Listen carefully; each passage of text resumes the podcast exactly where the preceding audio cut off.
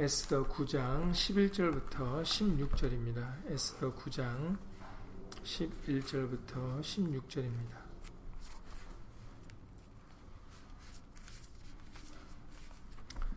에스더 9장 11절부터 16절입니다. 구약성경 759페이지입니다. 구약성경 759페이지 에스더 9장 11절부터 16절입니다. 759페이지입니다. 에스더 9장 11절부터 16절 다음 계시를 읽겠습니다. 그날에 도성 수산에서 도륙한 자의 수요를 왕께 구하니 왕이 왕후 에스더에게 이르되 유다인이 도성 수산에서 이미 500인을 죽이고 멸하고 또 하만의 열 아들을 죽였으니 왕의 다른 도에서는 어떠하였겠느뇨? 이제 그대의 소총이 무엇이뇨? 곧 허락하겠노라. 그대의 요구가 무엇이뇨? 또한 시행하겠노라. 에스더가 가로되 왕이 만일 선이 여기시거든 수산에 거하는 유다인으로 내일도 오늘날 조세대로 행하게 하시고 하만의 열 아들의 시체를 나무에 달게 하소서. 왕이 그대로 행하기를 허락하고 조서를 수산에 내리니 하만의 열 아들의 시체가 달리니라. 아더월 14일에도 수산에 있는 유다인이 모여 또 300인을 수산에서 도륙하되 그 재산에는 손을 대지 아니하였고 왕의 각도에 있는 다른 유다인들이 모여 스스로 생명을 보호하여 대적들에게서 벗어나며 자기를 미워하는 자 7만 5천인을 도륙하되 그 재산에는 손을 대지 아니하였더라. 아멘.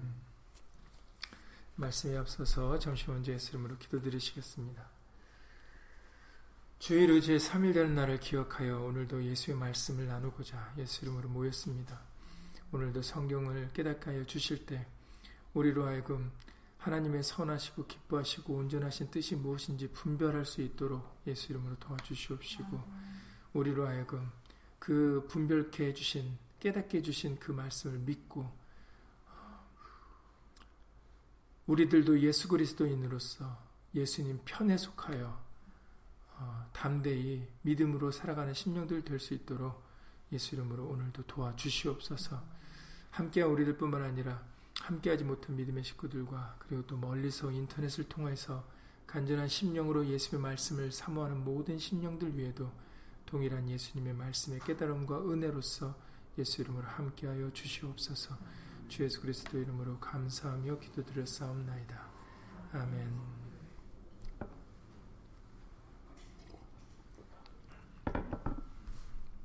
네, 이번 주일에 말씀드렸던 대로 드디어 아다롤 13일이 되었고 그래서 유다인들은 어, 자신들을 대적하는 대적들을 어, 도륙하게 되었습니다.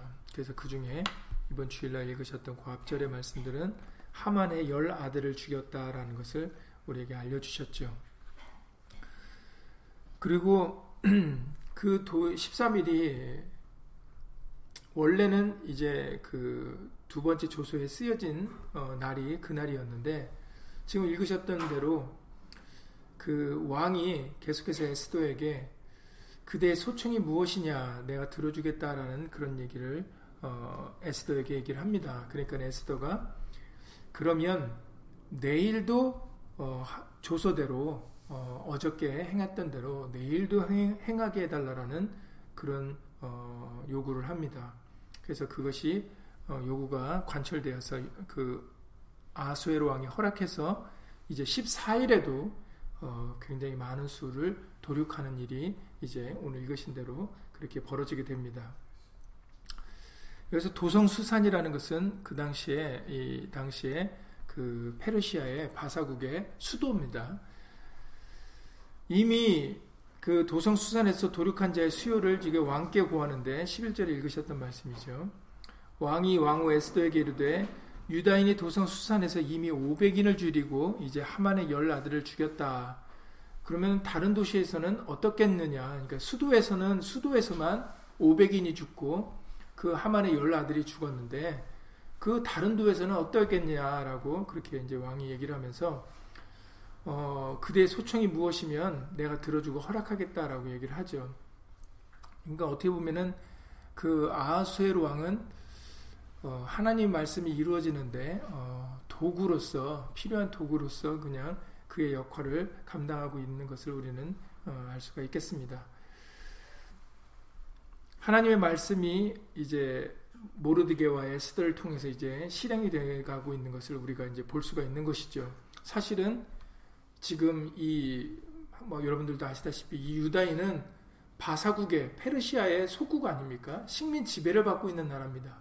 그런데 놀랍게도 어, 하나님이 어, 은혜를 베푸시고 허락을 하시니까 그러니까 남의 나라의 속국인데도 마치 어, 자기가 주인인 것처럼 이렇게 자기들이 원하는 대로 지금 어, 행하고 있지 않습니까? 그러니까 우리는 언제 어디서든지 하나님 편에 있다면 우리가 하나님께 속한 자가 되어진다면 이렇게 무엇이든지 어, 말씀대로 이루어진다라는 것을 우리가 반드시 믿는 믿음을 갖도록 해야 되겠습니다. 그래서 결국은 에스더 요구대로 그럼 내일도 오늘날 조소대로 행하게 하셔서 이번에는 하만의 열나들이 이미 죽었지 않습니까?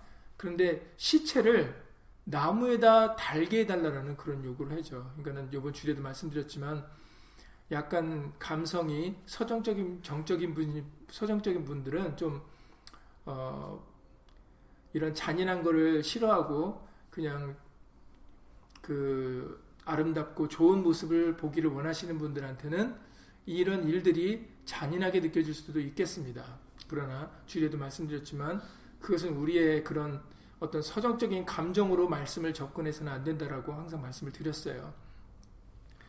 지금 사람이 문제가 아니라 그 뒤에 역사하는 마귀라는 대적 마귀라는 존재가 존재하고 그 대적 마귀는 항상 하나님의 말씀을 반대하여서 어, 회방을 놓으려고 하기 때문에 그렇기 때문에 다른 사람들로 하여금 그런 일의 도구가 되지 못하도록 어, 그 어미롭게 어, 떻게 보면은 예표를 보여주는 것이 어, 굉장히 중요하다 하겠습니다.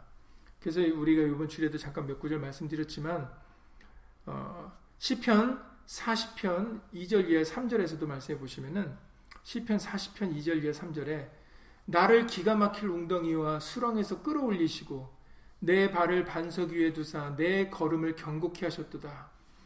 내가 지금 기가 막힐 웅덩이에 빠졌고 수렁에 빠졌었는데 근데 하나님께서는 그런 기가 막힐 웅덩이와 얼마나 그 웅덩이가 그 함정이 기가 막혔으면은 그 앞에 기가 막힐 웅덩이라고 그러겠습니까? 그러니까 자신이 이전에는 기가 막힐 웅덩이에 빠졌고 수렁에 빠져 있었었는데 하나님께서 그런 나를 끌어올리시고 그리고 내 걸음을 견고케 하셨다라고 찬양을 드립니다.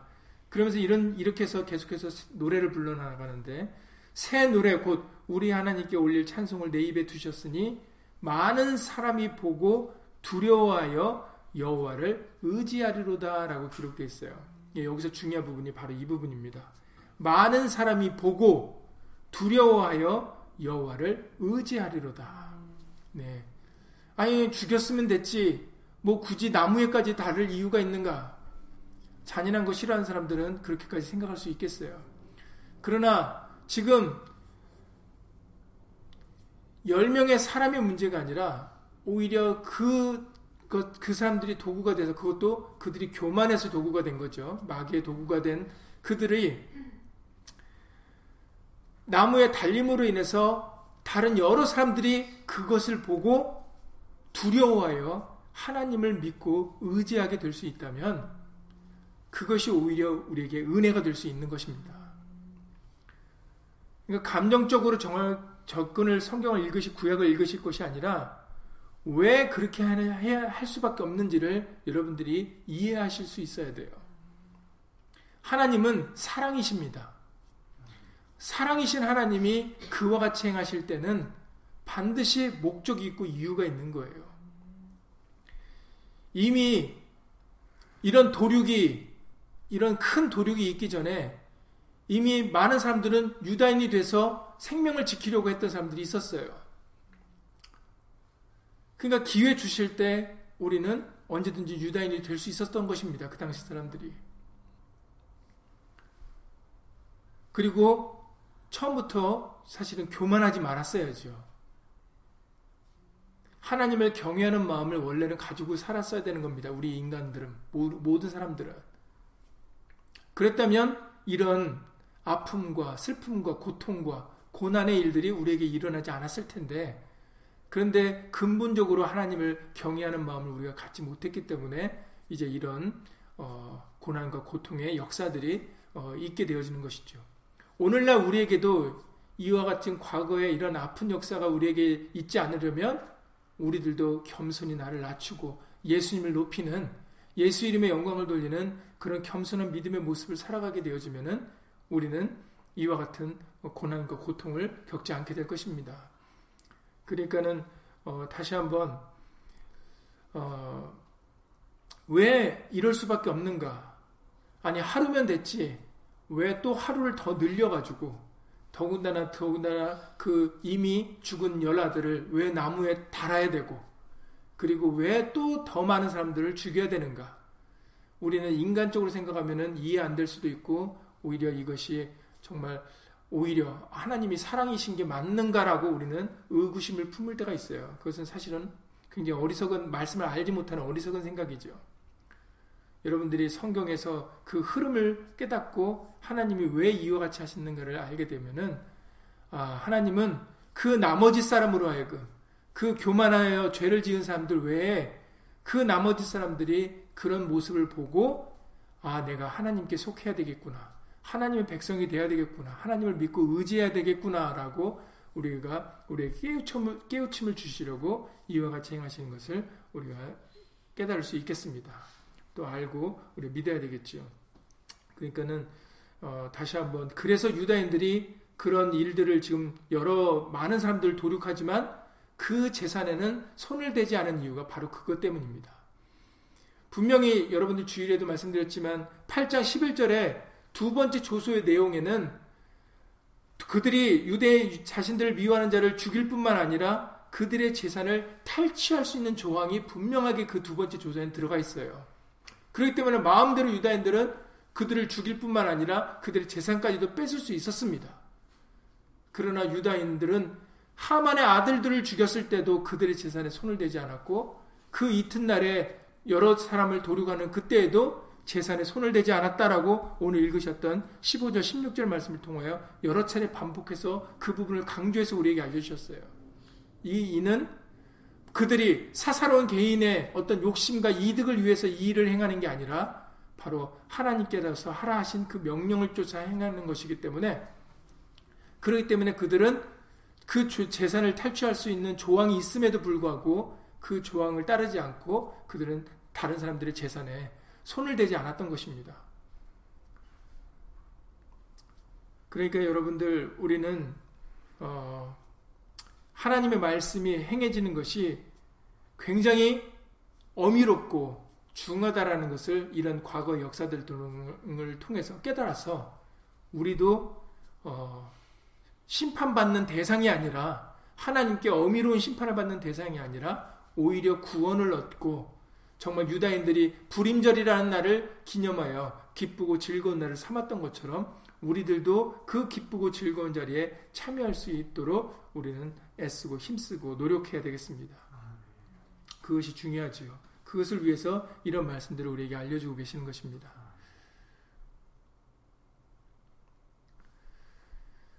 앞서서도 우리가 여러 차례 몇 번 말씀을 드린 적이 있는데 이번 주일에도 말씀을 드렸죠. 유다인이 대상이 아니죠. 지금 단순히 유다인을 살리려고 이와 같은 일이 벌어지고 있는 게 아닙니다. 아까 뒤에 우리는 하만이라는 사람의 그런 뒤에서 역사는 마귀를 봐야 된다고 말씀을 드렸던 것처럼 하나님의 지금 이 역사하심이 단지 유다인만 살리려고 하시는 게 아닌 것을 우리는 바라봐야 돼요.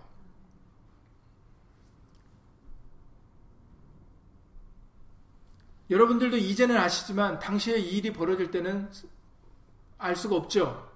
그러나 훗날에 예수 그리스도가 유다인 자, 유다 자손을 통해서 오신 뒤로는 우리가 왜 하나님께서 이와 같은 이 역사를 과거에 하나님이 유다인들을 지키는 일을 하셨는지를 우리가 알 수 있게 되는 것입니다. 바로 예수 그리스도 때문입니다. 단지 유다인을 살리려고 지금 이렇게 하시는 게 아니에요. 마귀도 그냥 유다인을 멸하려고 이렇게 했던 게 아닙니다.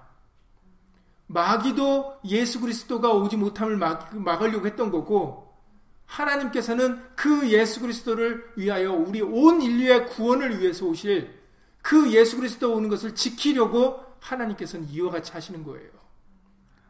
그러니까는 당장에 눈앞에 보고 와 너무 잔인하다. 왜 열아들을 죽였으면 됐지 왜 또 나무에 달아. 잔인하게. 그리고 왜 더 7만 5천 명, 더 많은 수를 또 왜 그 다음 날까지 해서 죽일 수밖에 없는가?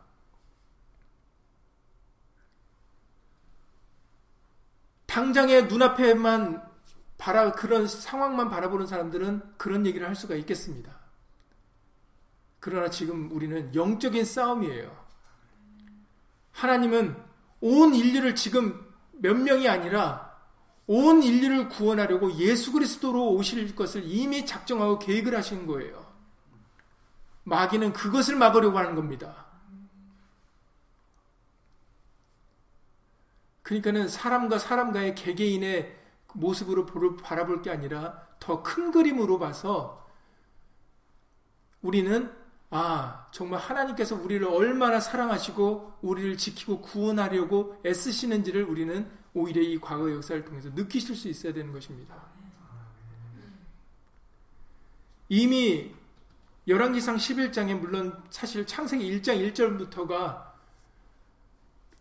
태초에 하나님이 천지를 창조하셨다라는 그 창세기 1장부터의 모든 모세 율법과 선지자의 글과 시편과 자문에는 다 모든 성경이 예수님을 증거하는 책입니다. 이미 예수님에 대하여 말씀하신 책, 말씀을 하셨지만 특별히 열왕기상 11장 11절 이하 13절 말씀해 보시면 솔로몬에게 하나님은 이런 말씀을 하셨습니다. 열왕기상 11장 11절 이하 13절에 여호와께서 솔로몬에게 말씀하시되 네가 이제 시간승 관계상 중간은 좀 생략하고 네가 나의 언약과 내가 내게 명한 법도를 지키지 아니하였으니 이제 이것은 솔로몬이 범죄를 한 뒤에 이제 하나님께서 그 솔로몬에게 하시는 말씀이에요. 네가 나의 언약과 내가 네가 명한 법도를 지키지 아니하였으니 여러분들 알다시피 솔로몬이 나이 들어서는 많은 이방 여인들을 취하고 그 이방 여인들이 솔로몬의 마음을 미혹시켜 가지고 우상을 섬기게 하는 그런 일들을 했던 것을 여러분 아시죠? 그래서 나라가 둘로 쪼개지게 된 겁니다. 북왕국 이스라엘과 남왕국 유다로 분열을 하게 된 것이죠. 솔로몬에게 그, 그 범죄한 솔로몬에게 이와 같이 얘기를 하시는 겁니다. 네가 나의 언약과 내가 네가 명, 네게 명한 법도를 지키지 아니하였으니 내가 결단코 이 나라를 네게서 빼앗아 네 신복에게 주리라 이러시면서 열왕기서 11장 13절에서 이렇게 말합니다. 오직 내가 이 나라를 다 빼앗지 아니하고 그렇지만 내가 네게서 나라를 뺏어서 너의 오히려 신복에게 줄 거다. 그런데 오직 내가 이 나라를 다 빼앗지는 않고 나의 종 다윗과 나의 뺀 예루살렘을 위하여 한 지파를 네 아들에게 주리라 이렇게 얘기를 하세요. 한 지파만 남겨놓고 내가 다른 지파들은 네 신복에게 줄 것이다. 그 이유는 네가 내 법도를 따르지 않았기 때문에 명령을 어겼기 때문에 내가 그렇게 한다라고 하셨어요. 그 한 지파 남겨놓겠다 하시는 것이 바로 유다 지파입니다. 그래서 지금까지 유다인들이 여기까지 올 수가 있었던 거예요. 하나님의 그 말씀 때문에. 열왕기 하 8장 19절 말씀을 통해서도 열왕기 하 8장 19절에 여호와께서 그 종 다윗을 위하여 유다 멸하기를 즐겨하지 아니하셨으니 유다가 범죄했는데도 사실은 유다를 멸망 유다를 멸망시켰어야 되는데 그런데 하나님께서는 다윗을 생각하사 다윗과의 약속을 생각하사 유다 멸하기를 즐겨하지 아니하셨으니 그 이유는 저와 그 자손에게 항상 등불을 주겠다고 허하셨습니다. 그러니까 하나님의 말씀은 그 다윗과의 약속을 통해서 그 자손에게 다윗의 자손에게 등불을 꺼뜨리지 않겠다라고 말씀을 하셨기 때문에 그래서 솔로몬이 범죄했을 때도 내가 다른 지파는 다 네 신복에게 주겠지만 한 지파만 남겨놓겠다 하신 것이 바로 유다 지파예요. 그래서 북왕국 이스라엘은 멸망했어도 남왕국 유다는 그래도 명맥을 이어가지고 멸망을 바벨론을 그것도 하나님의 말씀을 따르지 않아서 바벨론으로 멸망당했다가 포로로 잡혔다가 다시 그 포로에서 70년이 참에 돌아와서 결국은 성전도 제2 성전도 짓게 되어지고 그리고 지금 또 페르시아 바사국에 속국이 돼 있지만 지금 오늘날까지도 지금 이 유다 민족을 지키는 역사가 지금 에스더를 통해서도 이루어지고 있는 겁니다. 하나님의 이 말씀 때문에 그 종 다윗을 위하여 그 등불을 꺼뜨리지 않고 그 다윗의 자손을 통해서 하나님의 역사를 이루시려고 지금 이 일을 하고 있는 겁니다. 그러니까 마귀는 사단은 하나님의 대적이니까 바로 그걸 막으려고 하는 거, 그 등불을 꺼뜨리려고 하는 거예요. 그 다윗의 자손이 계속 이어지지 못하게 막으려는 겁니다. 여러분, 이제 우리가 뭐 크리스마스 때도 다가오지만 누가복음 1장 26절 이하 말씀에 여섯째 달에 누가복음 1장 26절 이하 말씀에 여섯째 달에 천사 가브리엘이 하나님의 보내심을 받들어 갈릴리 나사렛이라는 동네로 갑니다. 그 이전에는 사가랴 선지자를 통해서 네가 네 사가랴라는 제사장에게 얘기를 하죠. 네가 아들을 낳을 것이다. 그게 누굽니까? 세례 요한이죠. 근데 그걸 말을 쓰을 가브리엘이 전하는 하나님 말씀을 믿지 못해서 그는 세례 요한이 태어날 때까지 벙어리로 지낼 수밖에 없었습니다. 그 말을 전하 이제 사가랴에게 제사장이었던 사가랴에게 그 아들을 낳을 거라 얘기하고 그 다음에 가브리엘 천사가 갈릴리 나사렛이라는 동네를 갑니다. 왜 가겠습니까? 거기서 누가복음 1장 27절에 이 부분이 중요합니다. 두 부부가 있는데 이제 정혼을 앞둔 부부 부, 부가 정혼을 앞둔 부부가 있죠. 그런데 바로 이렇게 얘기를 하십니다. 27절에 갈릴리 다시 나사렛이란 동네에 가서 다윗의 자손 요셉이라는 사람과 정혼한 처녀에게 이르니 그 처녀의 이름은 마리아라. 그때 여러분 뭐라고 얘기합니까? 이 마리아의 남편은 요셉인데 그러니까는 육신적으로 태어나는 예수님의 아버지와 모친이자 어머니 아니십니까? 그 아버지의 요셉이 누구라고요? 다윗의 자손 요셉이다. 바로 이 날을 위해서 지금 이런 과거에 이런 큰 일들이 지나가고 있는 겁니다. 다윗의 자손 요셉과 그리고 마리아를 통해서 바로 한 아들이 나게 되는데 바로 예수 그리스도십니다.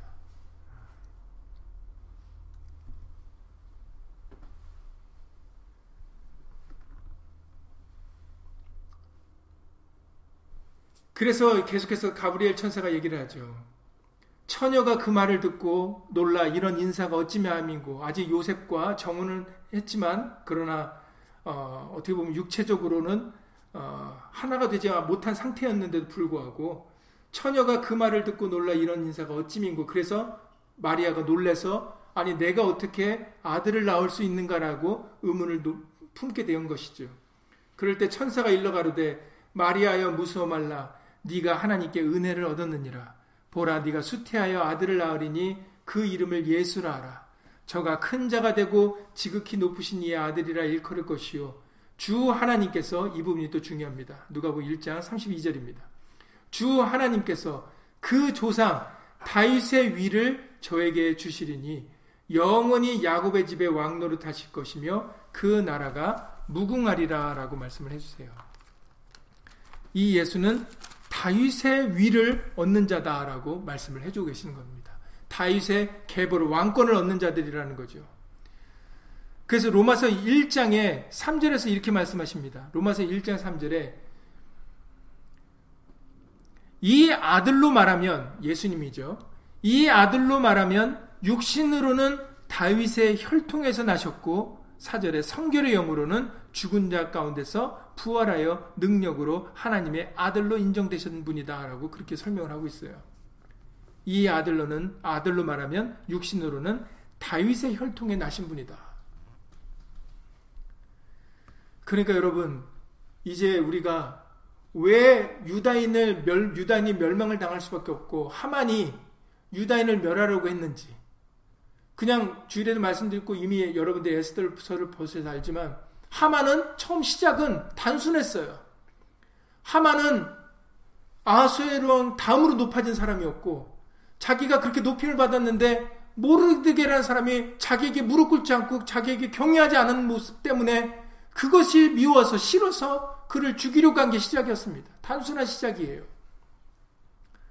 그리고 그 민족들이 유다 민족이라는 민족이 다른 나라와 법률이 달라서 그들은 하나님을 경외하기 때문에 도대체가 우리의 말을 듣지 않고 우리를 어, 우리를 따르지 않을 거기 때문에 그들의 민족을 다 멸하자고 와수에를 왕에게 얘기라는 것이 그것이 시작이었습니다.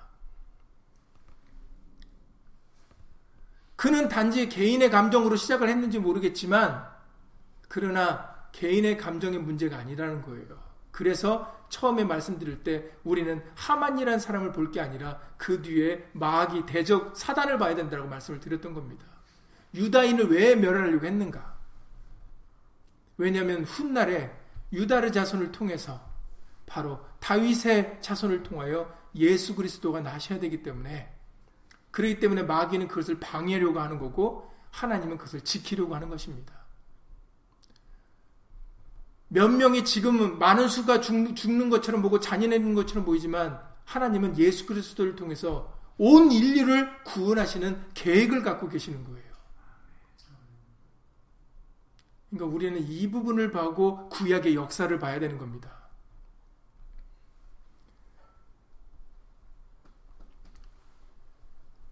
그러니 우리는 하나님의 계획은 예수 그리스도입니다. 사람이 아니에요. 성경의 중심도 주인공도 예수님이십니다.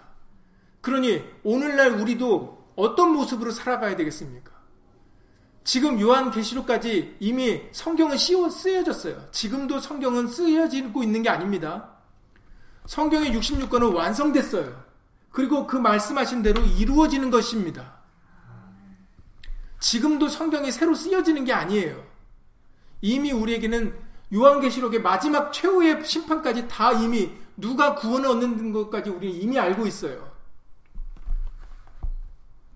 그렇다면 우리도 그 하나님의 구원을 얻기 위하여 누구 편에 속해야 되겠습니까? 지금도 유다인들이 불임절로서 유다인들이 살아남았어요. 에스더 당시에도. 그러면 최후의 승리자로서 마지막 두 번째 나타나셔서 구원하시는 그 예수님의 예수님이 오셨을 때 마태복 25장의 말씀같이 만왕의 왕으로 오셔서 오른편으로 예수님의 양들을 세우시고 그 오른편에 있는 예수님의 양들에게 하나님의 나라를 상속하라라고 말씀을 하시지 않습니까? 그러면 우리는 그 결과를 이미 알고 가는 겁니다. 그럼 우리는 어느 편에 속해야 되겠습니까? 당연히 예수님 편에 속해야죠. 그래서 우리는 14만 4천 수들의 이마에 예수 이름이 인쳐진 것처럼 우리들도 예수 이름으로 인침을 받고 살아가려고 하는 겁니다. 왜냐하면 우리는 예수님의 양들이니까. 그러니 우리는 교만하지 말아야 됩니다. 교만하면 하나님의 대적이에요. 반대편에 쓰는 겁니다. 베드로전서 5장 5절에서도 이미 말씀 주일에도 다시 한번 말씀드렸지만 베드로전서 5장 5절에 교만한 자는 하나님의 대적이고 겸손한 자에게는 은혜를 주십니다. 시편 138편 6절에서도 말씀하세요. 시편 138편 6절에 여호와께서 높이 계셔도 낮은 자를 하감하시며 멀리서도 교만한 자를 아신다라고 말씀하십니다. 교만한 자는 하나님의 심판을 피할 수가 없어요. 잠언 15장 3절의 말씀을 통해서 잠언 15장 3절에 여호와의 눈은 어디서든지 악인과 선인을 감찰하신다라고 말씀하십니다. 누가 악인인지 누가 선인인지를 하나님은 다 감찰하고 다 알고 계신다라는 거예요. 그러니 우리는 교만하지 말아야 되겠습니다. 예수님 없이 살아가는 것이 교만이에요. 이번 주일에도 말씀드렸습니다. 교만과 겸손은 우리 기준으로 판단하는 게 아니에요. 누가 교만한지 누가 겸손한지 우리 기준으로 이 세상의 도덕이나 학문적으로 판단하는 게 아닙니다. 야고보서 4장 10절에서 말씀하셨어요. 주 앞에서 낮추라 라고 말씀하셨습니다. 예수의 말씀이, 말씀이 기준이 되어 예수의 말씀보다 높아진 것은 교만이고 예수의 말씀보다 낮아진 것은 겸손이에요. 그러니 그렇기 때문에 우리에게 말이나 일이나 다 주 예수의 이름으로 살아가라고 알려주시는 것입니다. 왜냐하면 예수님 없이 살아가는 사람은 교만한 자니까. 예수님을 높이고 예수 이름의 영광을 나타내고 예수님을 자랑하는 자들이 바로 겸손한 자들입니다. 그런 자들이 구원을 얻을 것이에요. 그래서 누구든지 주의 이름을 부르는 자가 구원을 얻으리라라고 그렇게 우리에게 로마서 10장 13절이나 사도행전 2장 21절을 통해서 말씀을 해주셨던 겁니다.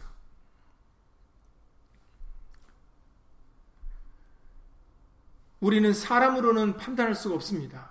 그래서 이번 주일에도 잠깐 말씀드렸지만 모세가 이방 여인을 취했던 때가 있었죠. 구스 여자를 취했습니다.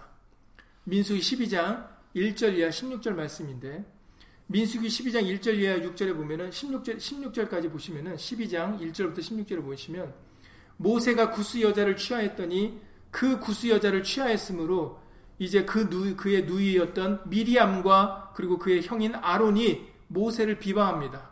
이제 아무래도 가족이다 보니까 더 모세의 잘못을 비방을 했던 것 같습니다. 미리암과 아론이 모세를 비방하면서 이렇게 얘기를 합니다.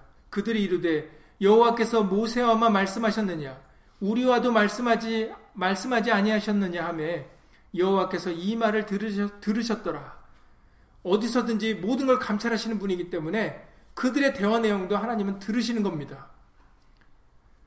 이 사람 모세는 온유함이 지면의 모든 사람보다 승하더라. 여호와께서 갑자기 모세와 아론과 미리암에게 이르되 이르시되 너희 삼위는 회막으로 나오라 하시니 이제 그들이 다투니까 너희 삼위는 세 사람은 이제 하나님이 있는 회막으로 나오라고 지시를 하십니다. 그래서 그 3인이 나아갑니다. 여호와께서 구름 기둥 가운데서 강림하사 장막문에 서서 서시고 아론과 미리암을 부르시는지라 그 두 사람이 나아가매 이르시되 내 말을 들으라 너희 중에 선지자가 있으면 나 여호와가 이상으로 나를 그에게 알리기도 하고 꿈으로도 그와 말하기도 하거니와 내 종 모세와는 그렇지 아니하니 그는 나의 온 집의 충성됨이라 그와는 내가 대면하여 명맥히 말하고 은밀한 말로 아니하며 그는 또 여호와의 형상을 보겠거늘 너희가 어찌하여 내 종 모세 비방하기를 두려워하냐느냐라고 미리암과 아론을 책망하십니다. 모세가 잘한 게 아니었거든요. 그렇기 때문에 미리암과 아론이 그의 누이와 그 형이 그렇게 비방을 했던 겁니다. 그런데 지금 하나님이 누구 편에 누구 편을 들고 계시는 겁니까? 모세 편을 들어 주시고 계십니다. 어떻게 된 일입니까? 그러면 하나님은 이런 불의한 것도 눈 감아 주시는 분입니까? 그렇지 않죠. 아까 기준이 교만과 겸손의 기준이 하나님의 말씀이신 예수 그리스도가 말씀을 드렸던 것처럼 부정하다 정하다 진리다 거짓이다의 구분도 바로 하나님의 말씀입니다. 그래서 말씀을 드렸던 게 사도행전 10장의 10절 이하 16절 말씀이죠. 사도행전 10, 왜 우리가 지금 이 말씀을 드리는 것은 예수님 편에 있는 것이 이처럼 중요하다는 것을 여러분들이 이런 말씀들을 통해서 깨우침을 받아야 되기 때문입니다. 우리가 알아야 되기 때문이죠. 사도행전 10장 10절 이하 16절에 이제 베드로가 배가 고프게 됐습니다. 시장하에 먹고자 함에 사람이 준비할 때 이제 베드로가 배가 고프니까 그 베드로에게 식사를 준비하려고 이제 사람들이 준비를 합니다. 그 와중에 이제 베드로가 식사를 기다리는 중에 이제 비몽사몽간에 이제 잠이 들게 되어 잠이 잠이 들게 됩니다. 그때 하늘이 열리며 한 그릇이 내려오는데 이제 배가 고파서 그랬는지 먹는 꿈을 꿉니다. 꼭 먹는 꿈을 꾸게 해주시는 거죠. 왜냐하면 베드로에게 깨우쳐 주셔야 되니까. 그래서 큰 보자기가 갖고 네 귀를 매어 땅에 들이었더라. 그 안에는 근데 놀랍게 그 안에는 뭐가 담겨 있었냐면 땅에 있는 각색 네 발 가진 짐승과 기는 것과 공중에 나는 것들이 거기에 들어가 있는 겁니다. 그러면서 소리가 있으되 베드로야 일어나 잡아먹으라 이렇게 말씀을 하십니다. 그러니까 베드로가 가로되 아니 그럴 수 없나이다. 지금 보세요. 먹으라 했는데 베드로는 뭐라고 말합니까? 그럴 수 없나이다. 말씀하고 좀 반대되죠. 말씀을 하시는데 항상 말씀드리죠. 사무엘 선지자가 왕 세우면 안 됩니다. 그랬더니 백성들이 아니라 우리는 왕이 필요합니다. 이 얘기는 항상 아니라라고 얘기할 때는 누구 말이 더 옳다는 거예요. 내가 알고 있는 게 맞다라는 겁니다. 그러니까 항상 아닙니다. 저는 못하겠습니다. 이런 얘기가 나오는 거죠. 내 생각은 다르다라는 겁니다. 그러니까 말씀을 하셨을 때 이런 얘기를 하는 거죠. 내 각색 네 발 가진 짐승과 기는 것과 공중에 나는 것들이 거기에 담겨져 있었는데 베드로가 그 베드로야 일어나 잡아먹으라 했는데 베드로가 주여 그럴 수 없나이다라고 얘기를 하죠. 거기에는 본인의 생각이 있는 겁니다. 그럴 수 없다라는 생각이. 왜냐하면 그거는 이미 율법에서 부정하고 깨끗이 않은 짐승인데 저는 그렇게 알고 있으니까 나는 그렇게 할 수 없습니다 라고 얘기를 했던 것입니다. 그럴 수 없나이다. 속되고 깨끗이 아니한 물건을 내가 언제든지 먹지 아니하였나이다 한데 두 번째 소리 있으되 이제 베드로가 그렇게 얘기를 하니까 두 번째 소리 있으되 하나님께서 깨끗게 하신 것을 네가 속되다 하지 말라 하더라. 이런 일이 세 번 있은 후 그 그릇이 곧 하늘로 올리오가 아니라 이 일이 세 번이나 반복된 겁니다. 그리고 마침 고넬료 가정에서 사람이 도착하게 되죠. 이방인에게서 고넬료는 이방인입니다. 우리는 이 일을 통해서 오늘날까지도 어느 단체는 율법에서 먹지 말라면 고기 먹지 않지 않습니까?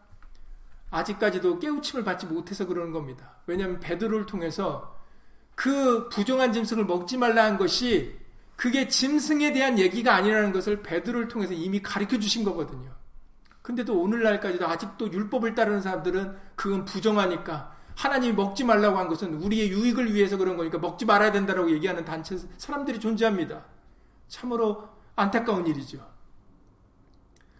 지금 베드로도 먹지 않았습니다. 않으려고 했죠.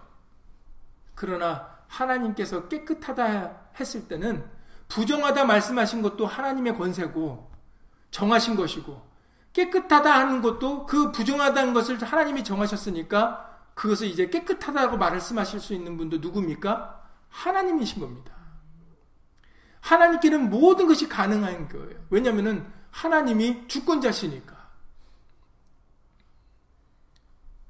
그러니까는 미리암과 아론도 모세를 자기들이 스스로 판단하지 말았어야 되는 겁니다. 하나님께 맡겼어야죠. 왜냐하면 우리에게는 입법자와 재판자가 계시니까. 악인과 선인을 감찰하시는 예수님이 우리에게는 계시기 때문에 우리는 내 원수라도 내가 원수를 갚을 수 없는 겁니다. 그래서 야고보서 4장 11절 이하 12절에서 말씀하시기를 야고보서 4장 11절 이하 12절에 형제들아 피차에 비방하지 말라. 형제를 비방하는 자나 형제를 판단하는 자는 곧 율법을 비방하고 율법을 판단하는 것이라. 네가 만일 율법을 판단하면 율법의 준행자가 아니고 재판자로다.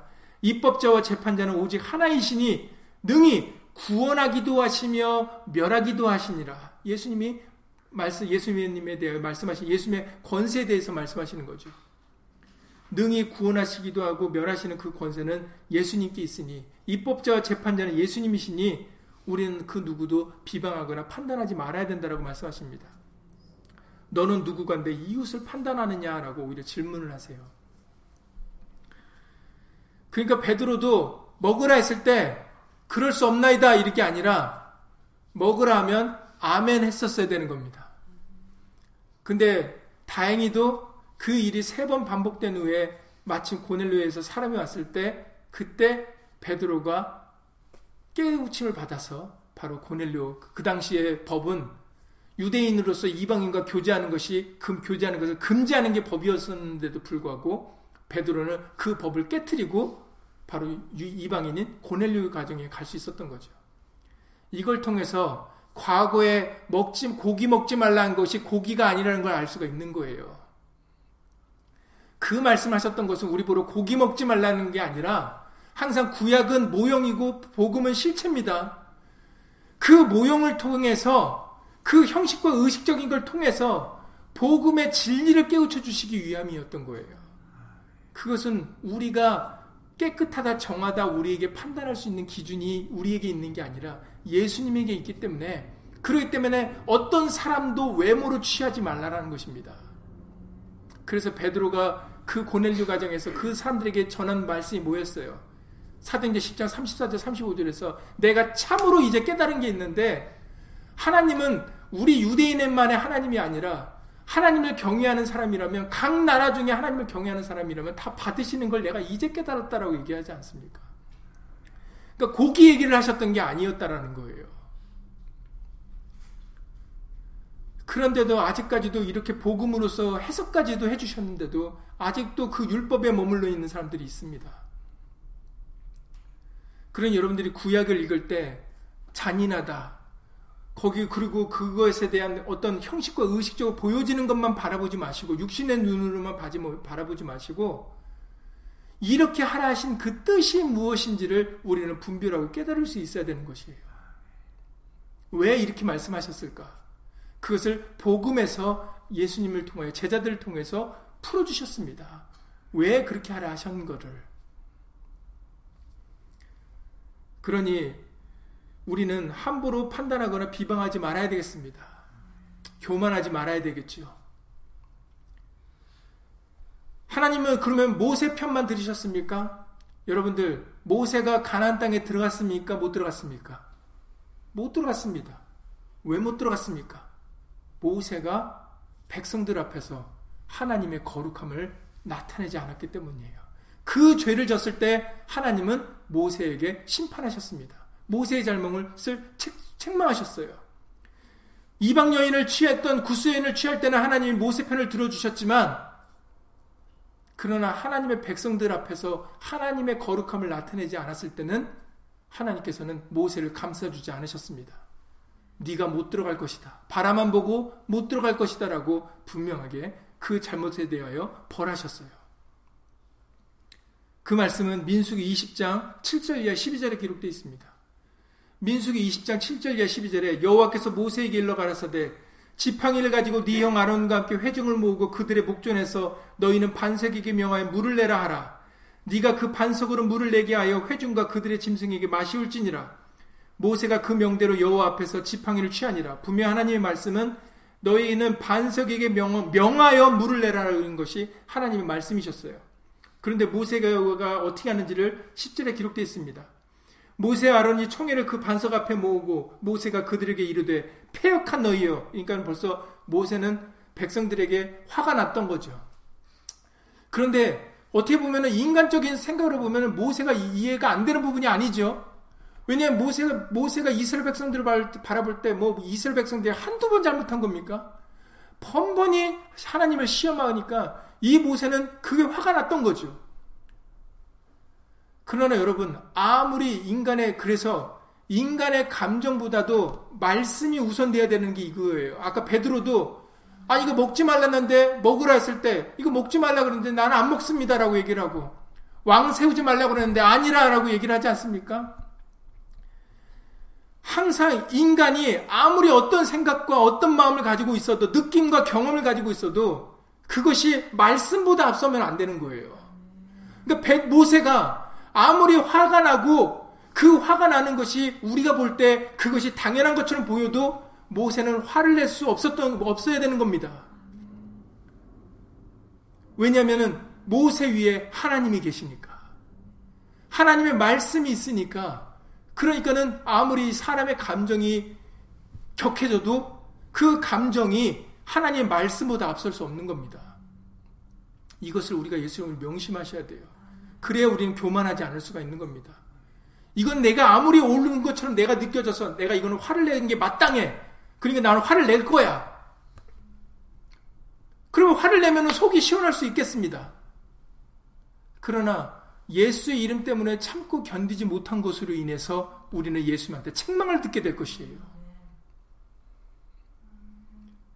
자기는 분통이 터지고 억울하죠. 그래서 원수를 갚습니다. 속 시원하죠. 그러면 내 속 시원한 겁니다. 그러나 예수님한테는 칭찬을 받지 못하는 거예요. 왜냐하면 내가 다 해버렸으니까. 그 순간에 예수님을 생각함으로 예수 이름 때문에 까다로운 자에게도 참고 견딜 수 있게 겸손히 자기를 낮추는 것이 그것이 예수님이 우리에게 말씀하시는 하나님의 말씀이십니다. 우리에게는 예수 이름이 있기 때문에. 그런데 모세는 그 감정을 주체하지 못했습니다. 그래서 폐역한 너희, 너희여 들으라. 우리가 너희를 위하여 이 반석에서 물을 내랴. 자기들이 마치 반석에서 물을 내주는 것처럼 그렇게 말을 하면서 더군다나 더 나아가서는 지팡이로 반석을 두 번이나 칩니다. 이제 화가 나니까 그랬겠죠. 이미 모세는 하나님이 써준 그 돌판도 던져버렸던 사람입니다. 너무 화가 나니까. 십계명 받을 때 여러분들 그 사건도 아시죠? 그래서 그 돌판 똑같이 만들어 갔어야 됐습니다. 처음에는 그 돌판까지 다 하나님이 준비해서 다 거기다 써주셨죠. 그냥 모세는 받기만 했습니다. 그런데 자신의 감정을 주체하지 못해서 사실은 그때도 모세가 화를 내는 게 당연할 수밖에 없지 않았습니까? 왜냐하면 이스라엘 백성들이 금송아지 우상을 만들었으니까. 그런데도 자신의 감정 때문에 하나님의 말씀을 버릴 수는 없는 겁니다. 하나님의 말씀을 깨뜨릴 수는 없는 거예요. 근데 우리는 조금만 기분 상하면 나 교회 안 나가. 나 안 믿어. 이게 모세의 모습입니다. 무슨 하나님이 우리에게 무슨 대단한 존, 나 자기가 무슨 대단한 존재인 것처럼 나 안 나가. 나 안 믿어. 그럼 하나님이 뭐라고 그러시겠어요? 하나님은 돌을 들어서도 아브라함의 자손을 만드실 수 있는 분이신데 항상 말씀드리지만 아쉬운 건 우리 입장입니다. 살려 달라고 말해야 되는 입장은 우리예요. 우리는 겸손할 수밖에 없는 사람들입니다. 우리는 죄인이고 괴수예요. 그런 우리가 뭐가 잘났다고 억울하다 말하고 그 뭐가 잘났다고 자신의 분풀이를 합니까?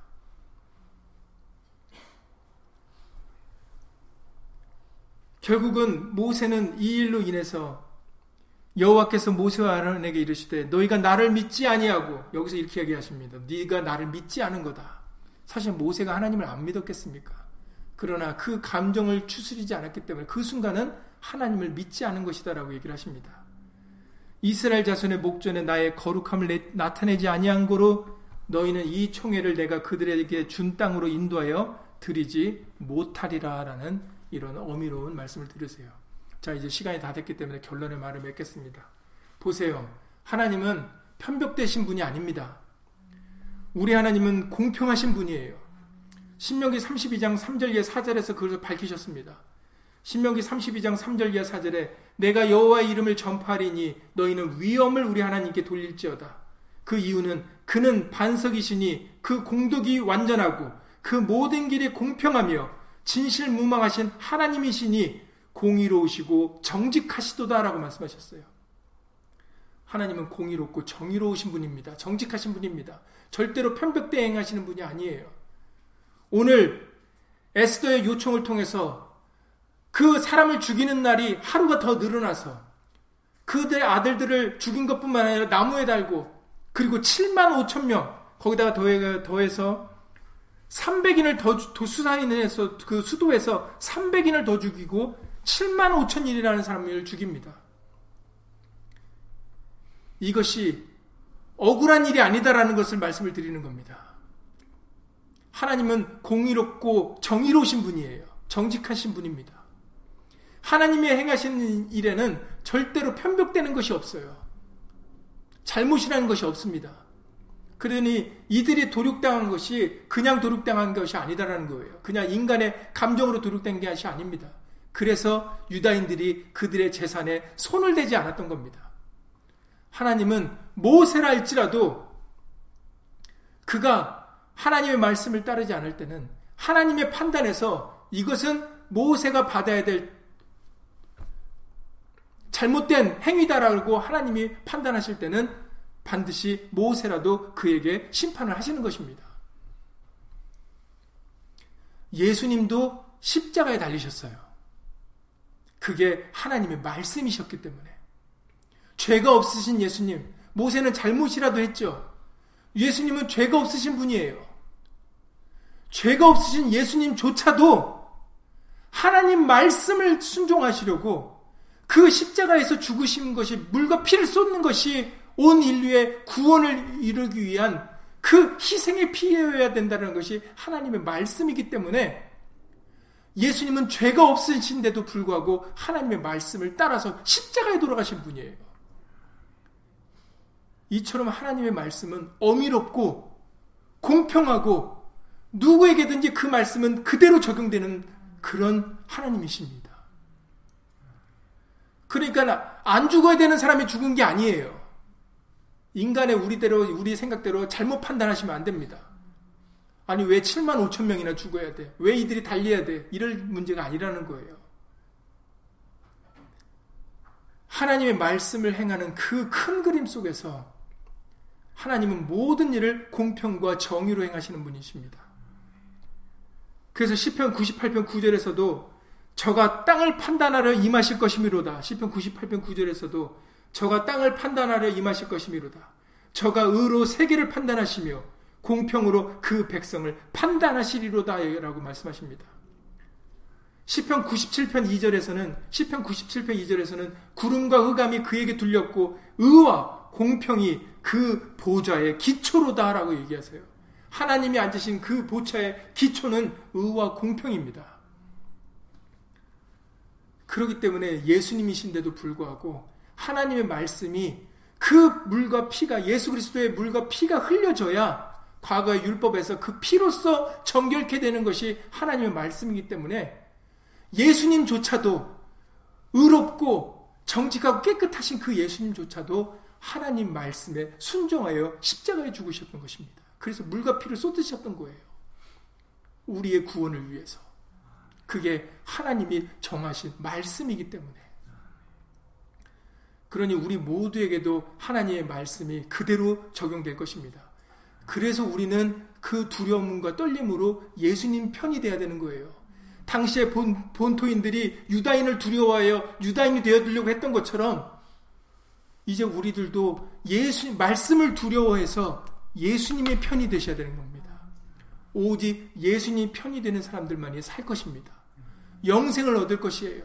하나님의 아들의 이름을 믿는 너희에게 이것을 기록함은 너희에게 영생이 있음을 알게 하려 함이라라고 요한일서 5장 13절에서 말씀하셨던 것처럼 예수 이름으로 인침받고 예수의 말씀을 듣는 자들이 영생을 얻을 것이기 때문에 그러기 때문에 우리가 말이나 이래나 예수 이름으로 하면서 살려고 하는 겁니다.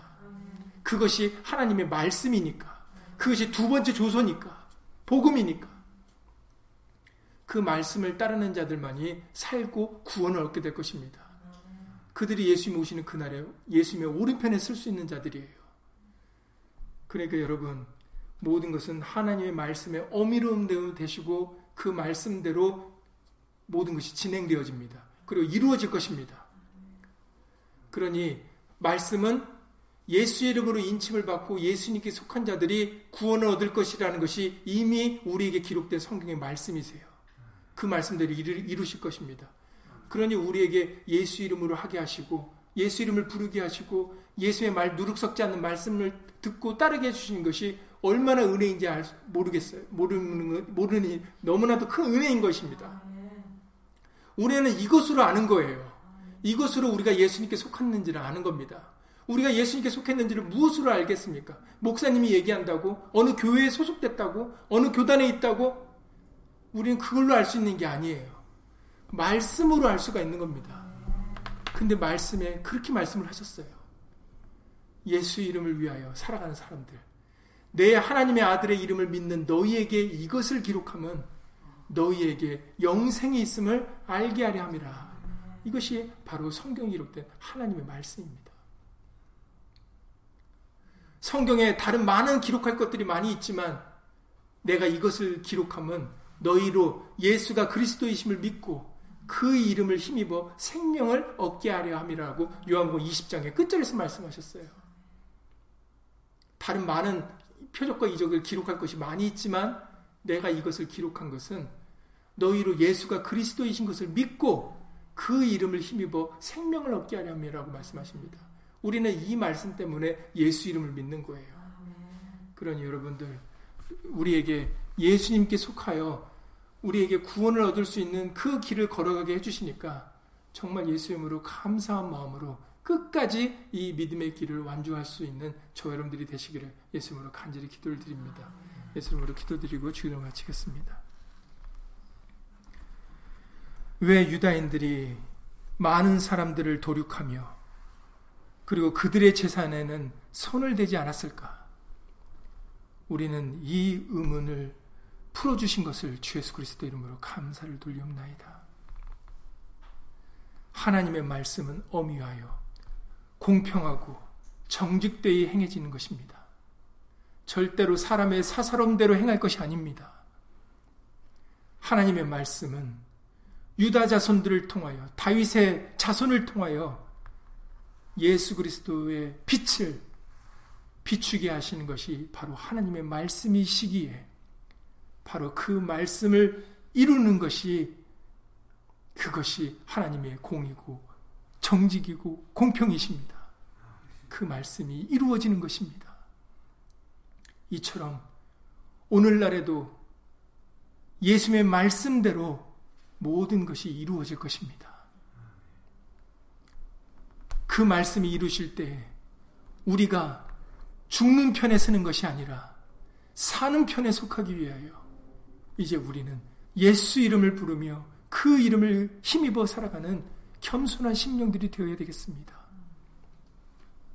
그렇지 않으면 우리도 과거의 이 살육이, 도륙이 예수 모시는 그날에도 동일하게 이루어질 수밖에 없습니다.